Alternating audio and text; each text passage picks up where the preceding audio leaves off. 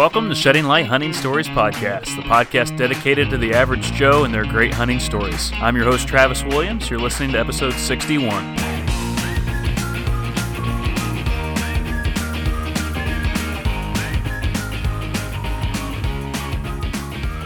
Hey guys, welcome to the show. How is that social distancing going for you? Um, I'm sure for some of you, you've been practicing this for years, and it's not too hard. Uh, for the extroverts out there, man, I feel you. It's it's tough not being able to um, do as much as what you want to do as far as getting out with people. I uh, had a buddy. I do uh, just on the side. I play with some friends. We'd get together and play board games and kind of geeky stuff. And uh, one of them yesterday they said, "Can can we get together? Uh, you know, and play soon?" I was like, "Man, I, it just at this stage in the game, we're just gonna err on the side of being safe rather than stupid, and that's just kind of my way. I'm doing it, just trying to. Hopefully, if we can do this and uh, we can get back to normal here in about a month. But there are some cool things. I mean, I, have been able to spend a lot more time with my family. Uh, my wife is uh, teleworking right now, and so have her at home is kind of cool to wake up in the morning and she's not already headed off to work. And uh, family time. Yesterday, I took the kids out and uh, my wife, and we went uh, over to the farm where I hunt. We got in the Kubota and went up on this hill and this is my turkey killing field. So I think in the last six years, uh, we've killed at least four, maybe five um, birds out of this one particular field. And there's two trees that we always we always go to these same two trees. There's not a lot of cover. It's a pretty open field.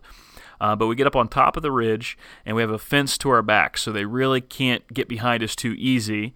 Um, and then we got these two tiny trees, but there's nothing between us and them other than the decoys. So I thought it'd be good to build a little ground blind. So I had my uh, three-year-old and one-year-old out there helping. I'd I'd go across the fence and grab a bunch of limbs, and they would build up this. We just said we're building a fort, and that was cool. I mean, it really was cool. It was a little chilly out, but that was fun.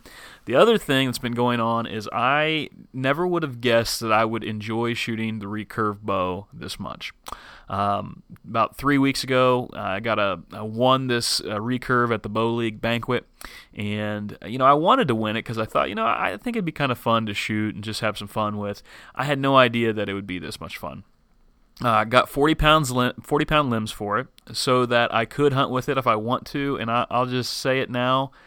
I think I want to. Um, I know it sounds crazy. I would have never guessed that about myself. I think I want to hunt turkeys with it. Um, I'm going to practice a lot between now and the, the next month. Turkey season in Ohio doesn't come in until uh, April, like the 20th. So I've got about a month to practice and, and hone in. Um, man, I don't know. It's I know that's a, like crazy. I know that's a challenge, but I, I want to try it. It's just fun. Uh, got the 40 pound limbs put on. My buddy uh, he's got arrows tuned just right, and so I uh, got a heavy arrow that I'm shooting, and, and I'm shooting well, um, better than what I ever thought that I could. I just always thought it was kind of the instinctive shooting, you just kind of pull up and hope that you hit the right spot. Um, and granted, I know there's there's if you're an instinctive shooter, I hope you don't just take offense to that. No, I know there's more to it than that. But my buddy Travis actually showed me how to aim uh, using the point of the arrow and um, so it's been cool. That's what's been going on in my world. Uh, you have to kind of be um, creative during this time, but uh, the podcast goes on. Uh, so I was able to uh, talk with a guy. I was actually driving down the road, so you have a little bit of that uh, driving noise, but it's not too bad, I don't think.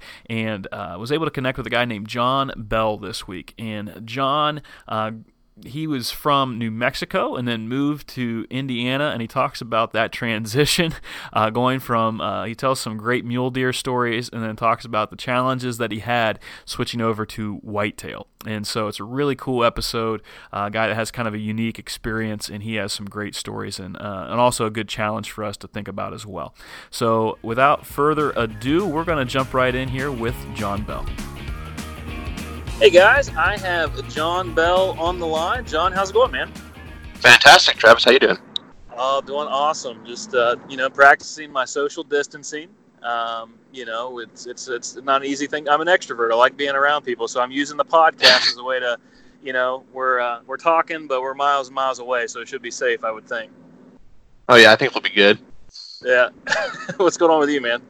Oh, not much. Just you know, got an early day off from work and uh, trying to enjoy some time with the family. You know, uh, my wife told me something. She was uh, saying, you know, it's pretty bad when the whole world's told they have to do social distancing and you don't have to change your daily routine. so you kind of keep your distance anyway. Is Yeah, that- are we you got. more of an introvert, or is that just your job? I'm an extrovert, but I just my job. I work out on a farm, so I, I don't get around a lot of people often. And then uh, other, other than besides you know church and small group, and then we got a two year old and a six month old, or sorry, Oh, eight month boy. old. Yeah. And that keeps us pretty busy. Oh man, I bet. Today was today. I went into a hospital. I had an, a doctor's appointment that I decided to keep.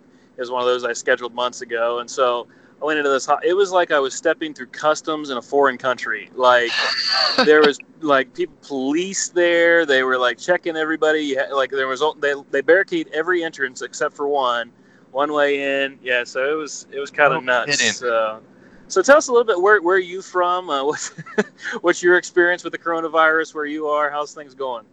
Well, I'm originally from New Mexico. Uh, I met a beautiful woman in Texas, and she brought me to Indiana in a roundabout way. So we've been here for about three years. Um, we've got the two boys, and we're just kind of like I said. She does. Uh, she stays at home. She's uh, and she just takes care of the house and the boys and keeps me sane.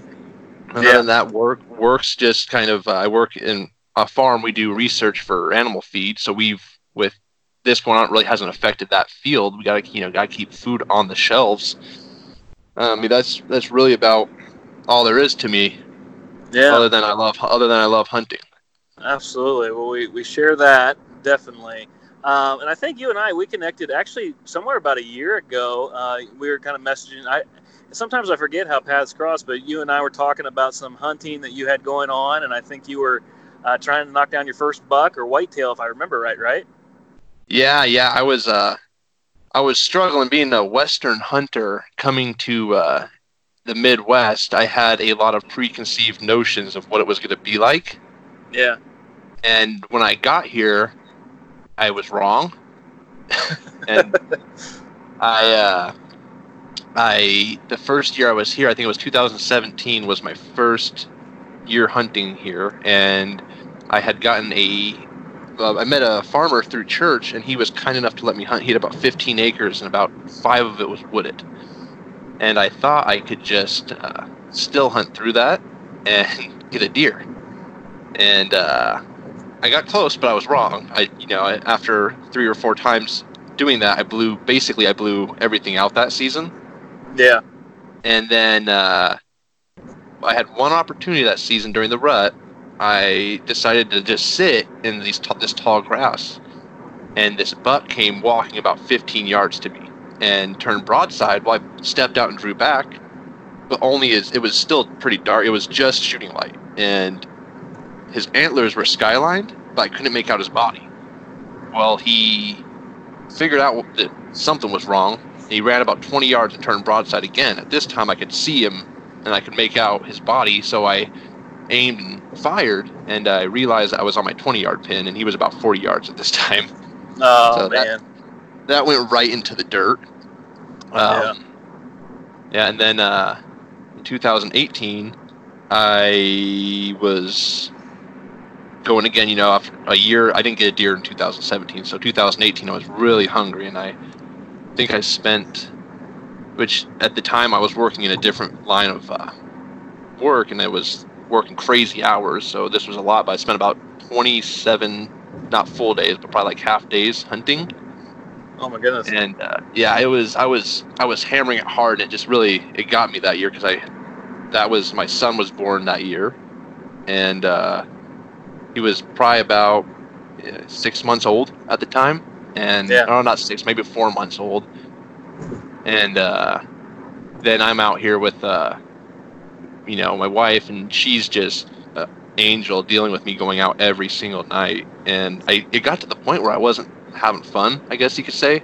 I was just like every day, just gotta get a deer, gotta get a deer. Well, comes to the I think it was like November 14th. I had a buck come in, and he was probably about like 20 yards, but he was covered up in brush. I drew back and I took a shot that I, looking back, I and even then I probably knew I shouldn't have taken, and uh, wounded the deer Mm. and I ended up never recovering the deer, but it put me in a real, uh, real kind of dark spot as a just husband. I wasn't, you know, wasn't necessarily really being a good husband at that point or a father, and uh, I really, you know, made hunting out to be kind of like my idol. Yeah. And when that when I when I failed that shot, I just felt like a failure, and just it really really hit me hard. So well, let's let's let's hit the. Can I hit the pause button real quick? yeah, yeah, absolutely. So I want to I want to come back to that point if you don't mind, but I want to go uh-huh. back to the beginning of you. You started out hunting in Texas, right? New Mexico. New Mexico, New Mexico, not Texas, New Mexico. So do you mind if we go back to the beginning a little bit and kind of work our way back up to that point? Because I know that things do eventually work out, but I, I want to. Can we hear the rest of the story kind of toward the end? Is that okay? Oh yeah, Travis, that's perfectly fine. All right. So how did you? How did this all begin? Like, tell us about New Mexico, because that is miles away from Indiana. yeah, yeah, it's it's miles away and just total different world. Well, you know, I didn't grow up in a hunting family. My dad was always uh, about horses, and uh, I got I'm blessed to have my grown up on a. Uh, my dad had about hundred acres, which I'm, I'm sure you know. You've been to Colorado, so you kind of know hundred acres out there is not as productive as 100, 100 acres out here. Right. Well, he had about 100 acres, and his best friend had about 500 acres. And I would go at about 10 years old. My parents got me at 22. And I would spend my summer days hunting prairie dogs and rabbits because in New Mexico, they're not necessarily, they're considered non game species. So you don't have to have a license to hunt them. You can just, as long as you're a resident, you can go out and just hunt them and uh, prairie dogs make a lot of holes. So ranchers and we had horses. You want to kind of keep their numbers down so your horses and livestock don't step in the hole, break their legs. So I would spend a lot of time hunting uh, those, and obviously you know coyotes are everyone loves to hunt coyotes. And, Yeah. Uh, so that's how I really got my feet wet was uh, hunting the prairie dogs and rabbits. Well, when I was about 15, after you know, asking my dad plenty of times to take me hunting. He, you know, took me hunting when he wasn't, like I said, he wasn't a hunter, but he had a friend who had a ranch in kind of eastern New Mexico, and we went out with them hunting mule deer. And this is the first time I went hunting for mule deer. I think it may have been my first time. I can't remember. It was my first successful hunt, but it was really cool because my dad and his father were estranged, and uh, he actually came, my, my my grandfather came back into the picture. At this time, it was me, my grandfather, and my dad, and uh, we're going out. Well, the way we were hunting in this specific on this specific cattle ranch was they have a lot of sinkholes, so it's pretty flat, some hills, but a lot of sinkholes. So what you do is you'd, and I mean this is most people in New Mexico will try and shy from this, but there's a lot of road hunting. People, you know, they drive to a spot, get out glass and look, and if they see something, then they'll try and stalk it.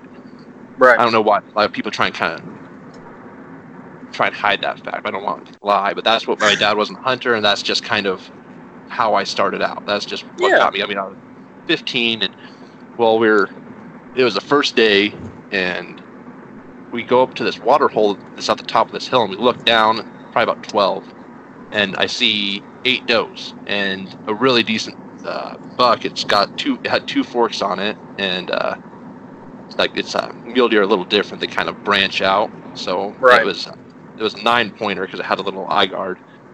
Well, there was only like one cactus between us and these deer. They were about 300 yards off. So we start stalking in, and about 200 yards, they see us and they just take off and go up over this hill. Well, my dad at that point is like, okay, well, let's go back and eat lunch. Dad, the deer over that hill. you know, a 15 year old boy just wants to go, go, go. Well, after some uh, talking, he finally agreed that we could go around and see if we can't find those deer. So we went around the backside of the hill they ran up onto, and uh, we're starting to walk through because I knew there was a couple sinkholes up there. Well, we're walking up to a sinkhole, and I see two does.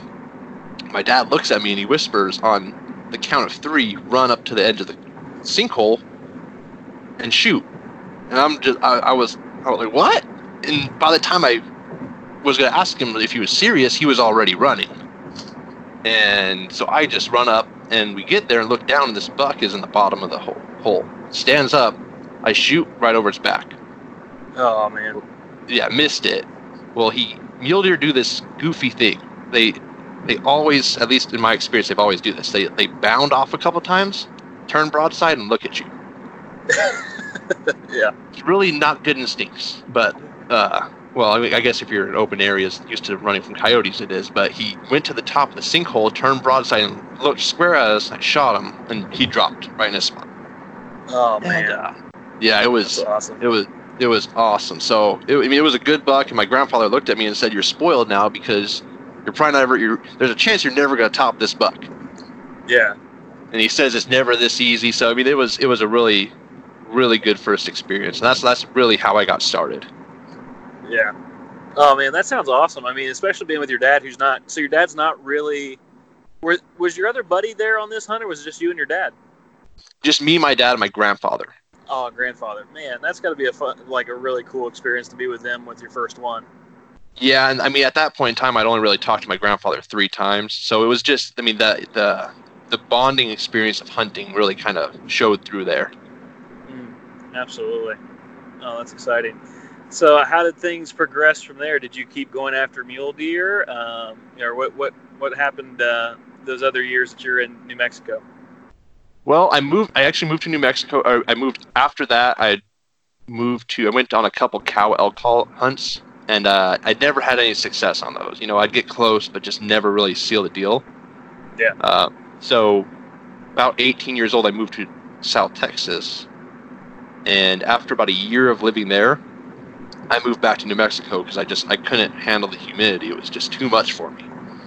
So I moved back, and then uh, a year after I moved back, my wife, who I had met in Texas, moved up with me, and we got married. And then um, that year, I took her on her second hunting trip at that time with me. I'd already taken her on one, but we went to a mountain range in uh, again central New Mexico, and uh, we were hunting. It was again. I sometimes I get lucky with these first day bucks. It was our first day, and it was a very busy unit. There was a lot of hunters, and the first morning we spent we probably spent eight hours just hiking all day up and down these mountains.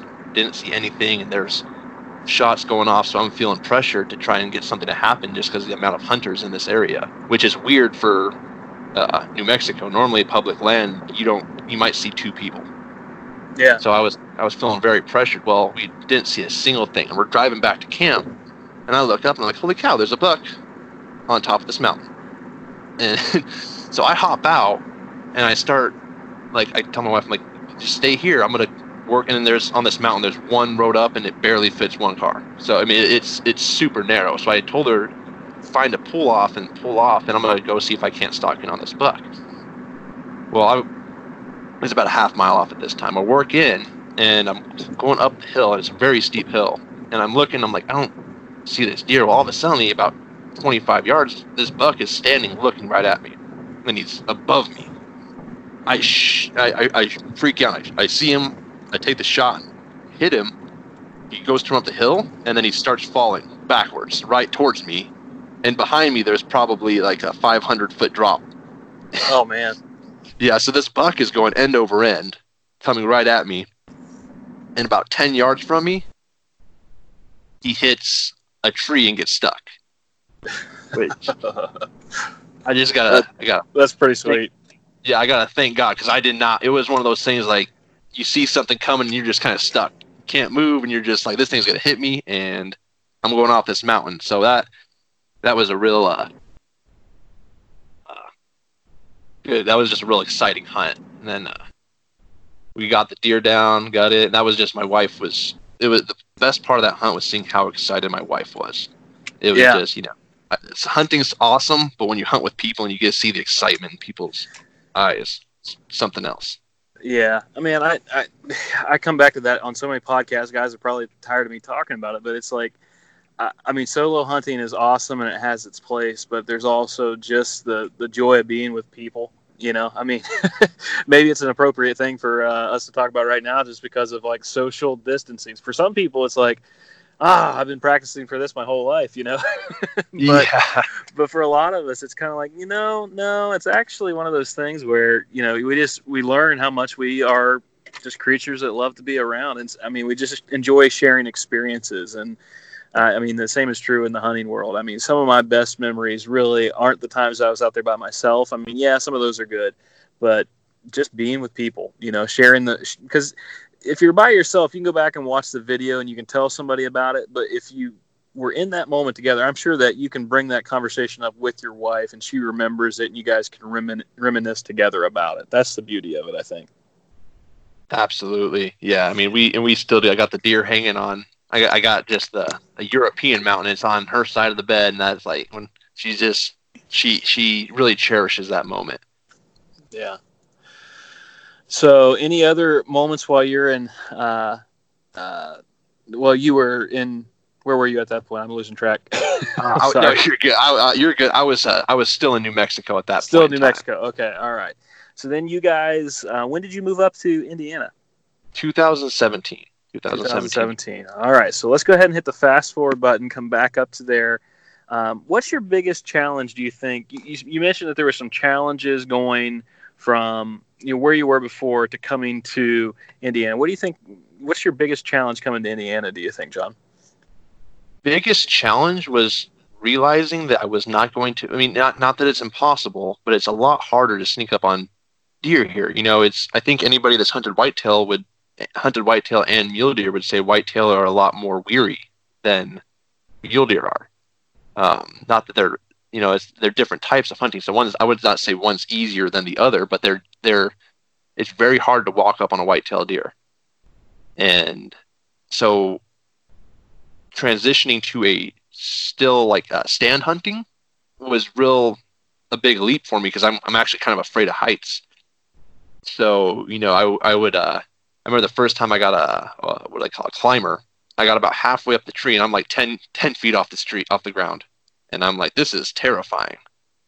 And uh, so getting comfortable with getting up in a tree and sitting there because it's I told my wife the hardest thing to do here for me is sit in the stand because home's usually only 30 minutes away or like comfort is only 30 minutes away it's so easy to s- sit there and think about all the things you like you know when nothing's happening when it's cold and you're like well i could be at home in bed or with my family and i wasn't used to that before when i go hunting you'd be several hours away from anything so you weren't you weren't just going to go get a burger or something. So it's a it's a more of a mental mind game here, I would say. Right.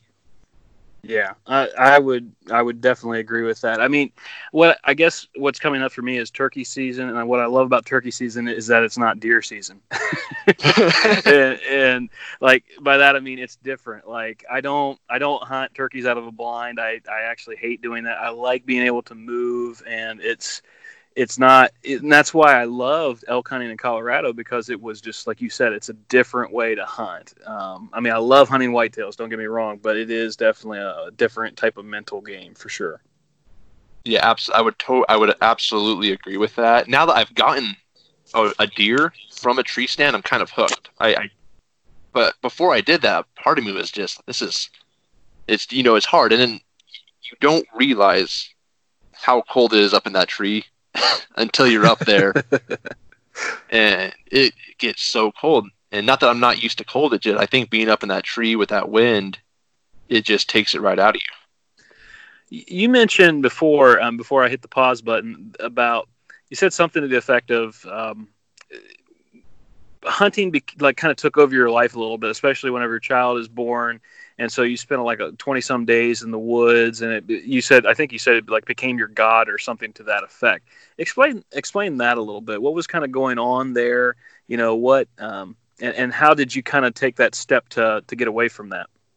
Yeah travis so like i said i spent a lot of time and i'd had a lot of failure in the hunting uh, in the woods when i was hunting here. And uh, instead of i guess I leaned into hunting too much. I would I focused on it. You know, when I get home instead of talking to my wife, I would be looking at deer deer like topo maps or trying to plan. And then after I missed that buck and wounded that buck, I kind of shut down because I'd put so much effort and I I based my happiness on the success of the season.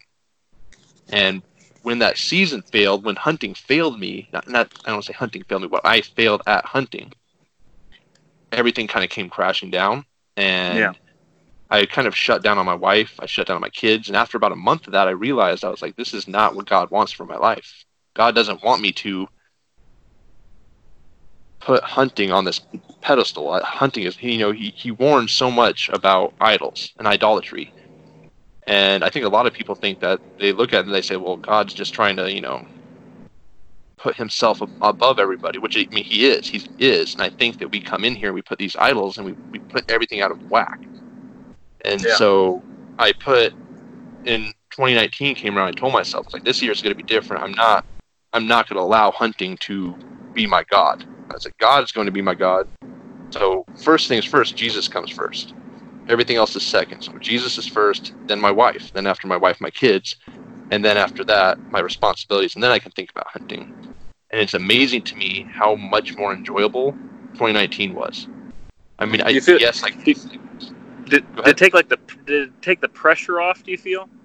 absolutely it took the pressure off and not only did it take the pressure off but when i was out in the field i could in, i could be out in the field i wasn't having to worry about what i had failed at doing as a father or at work or i knew that i was covering my bases so when i was out in the woods i could just enjoy the the, the god's creation and nature and just the presence of god out there and i think that that just enhanced everything because even if i wouldn't have gotten a deer my time in the woods this year was just just more enjoyable. Yeah, guilt-free hunting is, is kind of what I, I kind of came to mind. So you're out there and you don't have a guilt about being there. There's times that I'm out there and I almost feel guilty at times because, like you said, I've been hitting it hard and I've kind of, you know, it's easy to do. It's easy to allow hunting to be elevated to such a point that that's all you think about. It's all you talk about. It's it's what there's a lot of guys that say that hunting is my life is maybe one way that they might say that, and it's something that you got to be careful of. Yeah, I, I would I would agree with that, and I think that that's you know I was listening to a podcast the other day, and this guy said he'd spent sixty hour or sixty days in total, including scouting, hunting, and then he you know he would all he would keep calling it his obsession, and you know I get guys say that, but I think that when we have things in the order they're supposed to be in, hunting will be more enjoyable than when we- we've got it as our number one. Yeah, I, I would not disagree at all. I've definitely experienced that uh, for sure.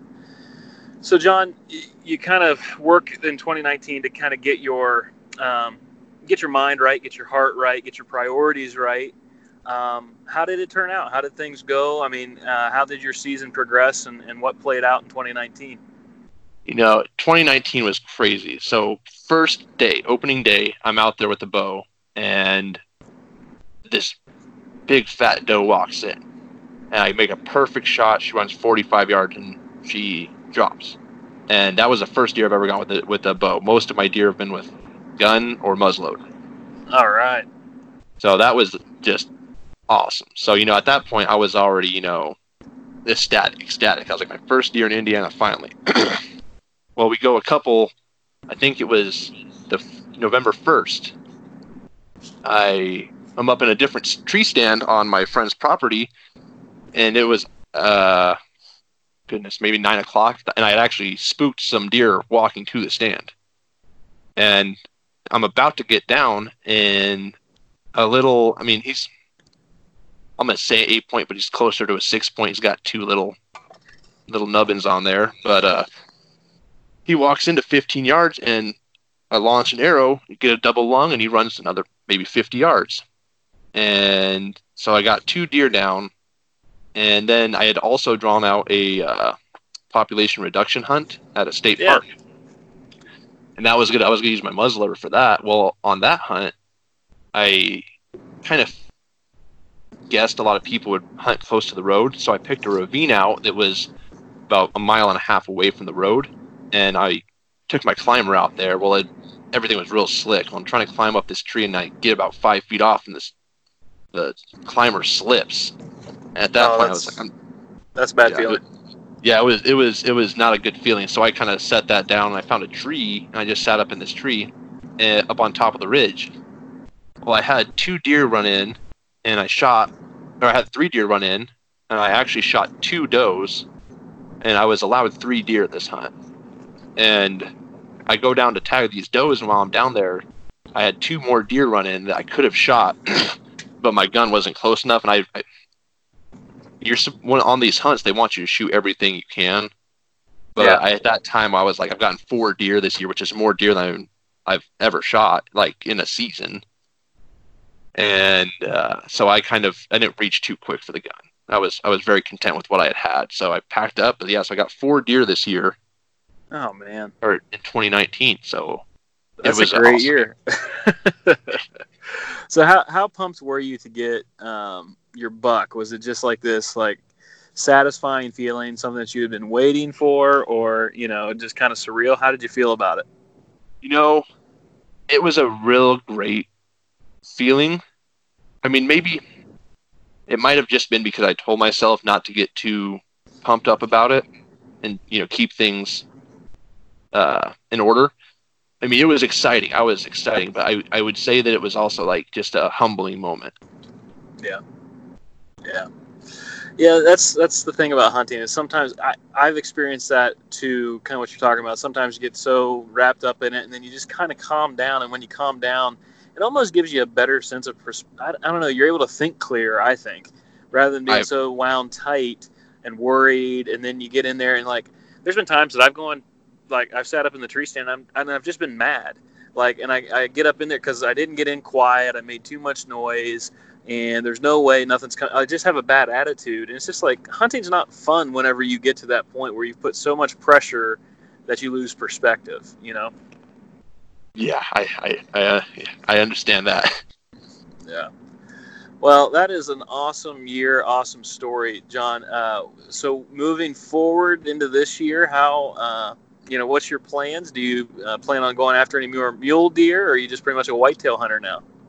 Well, this year I've got my turkey hunt. I'm, I'm, I'm going after some turkeys. If whether I'm in the refuge or not, I'll go to a, nas- a national forest. Uh, so I got Yeah. turkey hunting here in a month.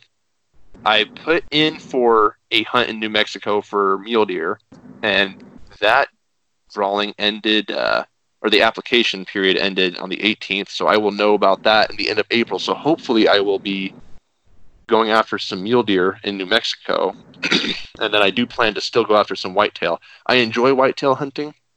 I think though my uh, my true uh, I really like being out in the big uh, big mountains or in the in Yeah. the high high desert. That's really where I really feel like I I thrive. Oh yeah, yeah. That's a cool, cool area, and I, and I don't know how to hunt that. I mean, um, when we my first year, I went to Colorado. Uh, we were in southern Colorado, and so one day, just for fun, we just kind of drove down into New Mexico, and um, I mean, I tell you, it was. Uh, did I say it was? Maybe it might I might have this backwards. Might have been Arizona, but regardless, it was more like that de- desert.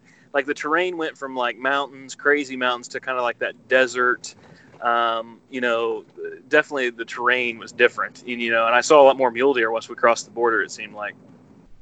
Yeah, they they they up there especially depending on what time of year you're there. I think they migrate down from Colorado to the lower Yeah. elevations. Yeah. Um, but yeah, there's there up in just that southern Colorado and New Mexico area. There's there are some really big deer, and a lot of them. Um, I'll probably be, I'm going to be where I put in for is in the center, almost center of the state because I didn't. It's going to be a. You've driven to Colorado, so you know how that drive is. oh yeah, it's it's lovely. yeah. So I didn't want to go too far.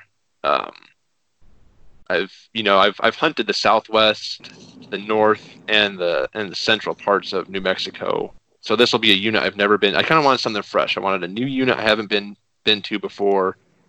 It looks like I'll be doing it solo, not because I, you know, necessarily want to. It's just kind of hard to find people uh, that want to spend that much time, and not necessarily want to, but you know, people got jobs, they got responsibilities, so it's hard to find somebody to take a week off to go gallivanting through the mountains. Yeah, and I, I found a lot of guys in the Eastern time. Whenever they take their time off, it's it's for the the whitetail rut. You know, that's kind of where the priority lies. So it's hard to find people that really want to go take that adventure out west. Yeah, that's, that's I, I would agree with that. A lot of people they, they keep uh, rut is November to no, no, the beginning of November till mid end of November. That's when they use all their vacation time. Yep. Yeah. Well, John, I man, I really appreciate you taking some time today and uh, coming on the show and sharing your stories. I was I was really looking forward to it, and I you, it didn't disappoint hearing about the mule deer stories and your first, uh, well, you're not just your first buck, but the the does and the great year you had. So congratulations on that, man. Awesome, man. Thank you, Travis. It's a pleasure being on. Absolutely. Well, I hope to hear back from you soon. Okay. All right. Thank you. Take it easy. Good luck this year. Thanks. If you've been listening to this podcast for a while or since the beginning, you might know sometimes we come back to different themes and different things just keep popping up. Uh, things like, you know, community, connection to others, um, you know, where we keep our priorities, family. It's just stuff that while it comes up over and over, it's stuff that we still need to hear. And I really appreciate John telling those stories. Uh, loved his passion for mule deer hunting and his struggle with whitetails, which anybody that's that's made that switch, I'm sure there's had to been some challenges. Um, much in the same way, there's a challenge for me switching over to becoming a western hunter and trying to go after elk. But um, just appreciate that. But he mentioned uh, that struggle that he had, and you guys know I've had this struggle too. Sometimes we just make hunting be everything, and uh, we just get it so out of whack, and, and right now is maybe a hard time. I see guys doing all kinds of things to get outside. Like there's not really a season other than like coyotes in, you know, for the most part, and so guys are in this prep mode, getting ready, trying to get out of the house and go. Um, you know, food plots are coming up, trail cams, turkeys. You know, it's just sometimes we can just get so wrapped up in all of that because we love it so much. And, and I don't think there's anything wrong with that. I don't think there's anything wrong with loving hunting. Uh, the you know whenever God gives them the Ten Commandments, He says this in Deuteronomy five six, and also in Exodus twenty uh, verse two: "You shall have no other gods before me." No other gods before me. I think what we get that confused with is we can't enjoy anything else other than God. That's not what he's saying. What he's saying is he is first. He is uh, in everything. He is above everything, and so he will not accept us to put something up there beside him um, if that makes sense. So the problem with the Israelites back then is they'd actually take like a wooden uh, piece of wood or a piece of stone and they'd carve it into an idol because they wanted to have some sort of visual representation of who God is. That's what they wanted. And so they would bow down, but they it went from, hey, this I, I connect this to the one and only God, and instead these other cultures that had many gods, that's what creeped in. And eventually they were no longer worshiping the one true God, they were worshiping these man made pieces of wood. and you think, how silly is that that they would end up praying to a piece of wood? Um, but then again, how silly is it that we try and find our answers and our fulfillment and our joy and all that we know is who we are? We find our purpose in hunting. Um, doesn't make a whole lot of sense. I mean, why why is my identity wrapped up in grabbing a weapon and going out and killing an animal? It's a it's a sacred thing. It's an awesome thing, but it can't be everything.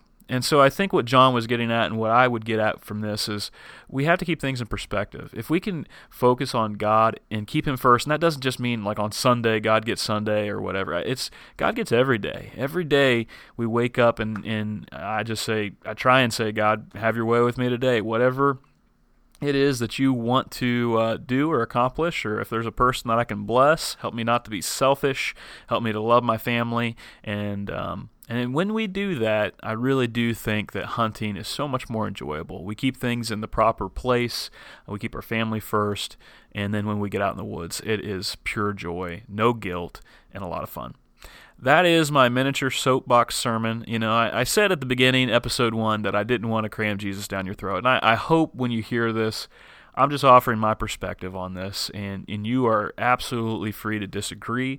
You're free to submit questions to me or comments or even arguments if you want. Uh, send that over to sheddinglightod at gmail.com.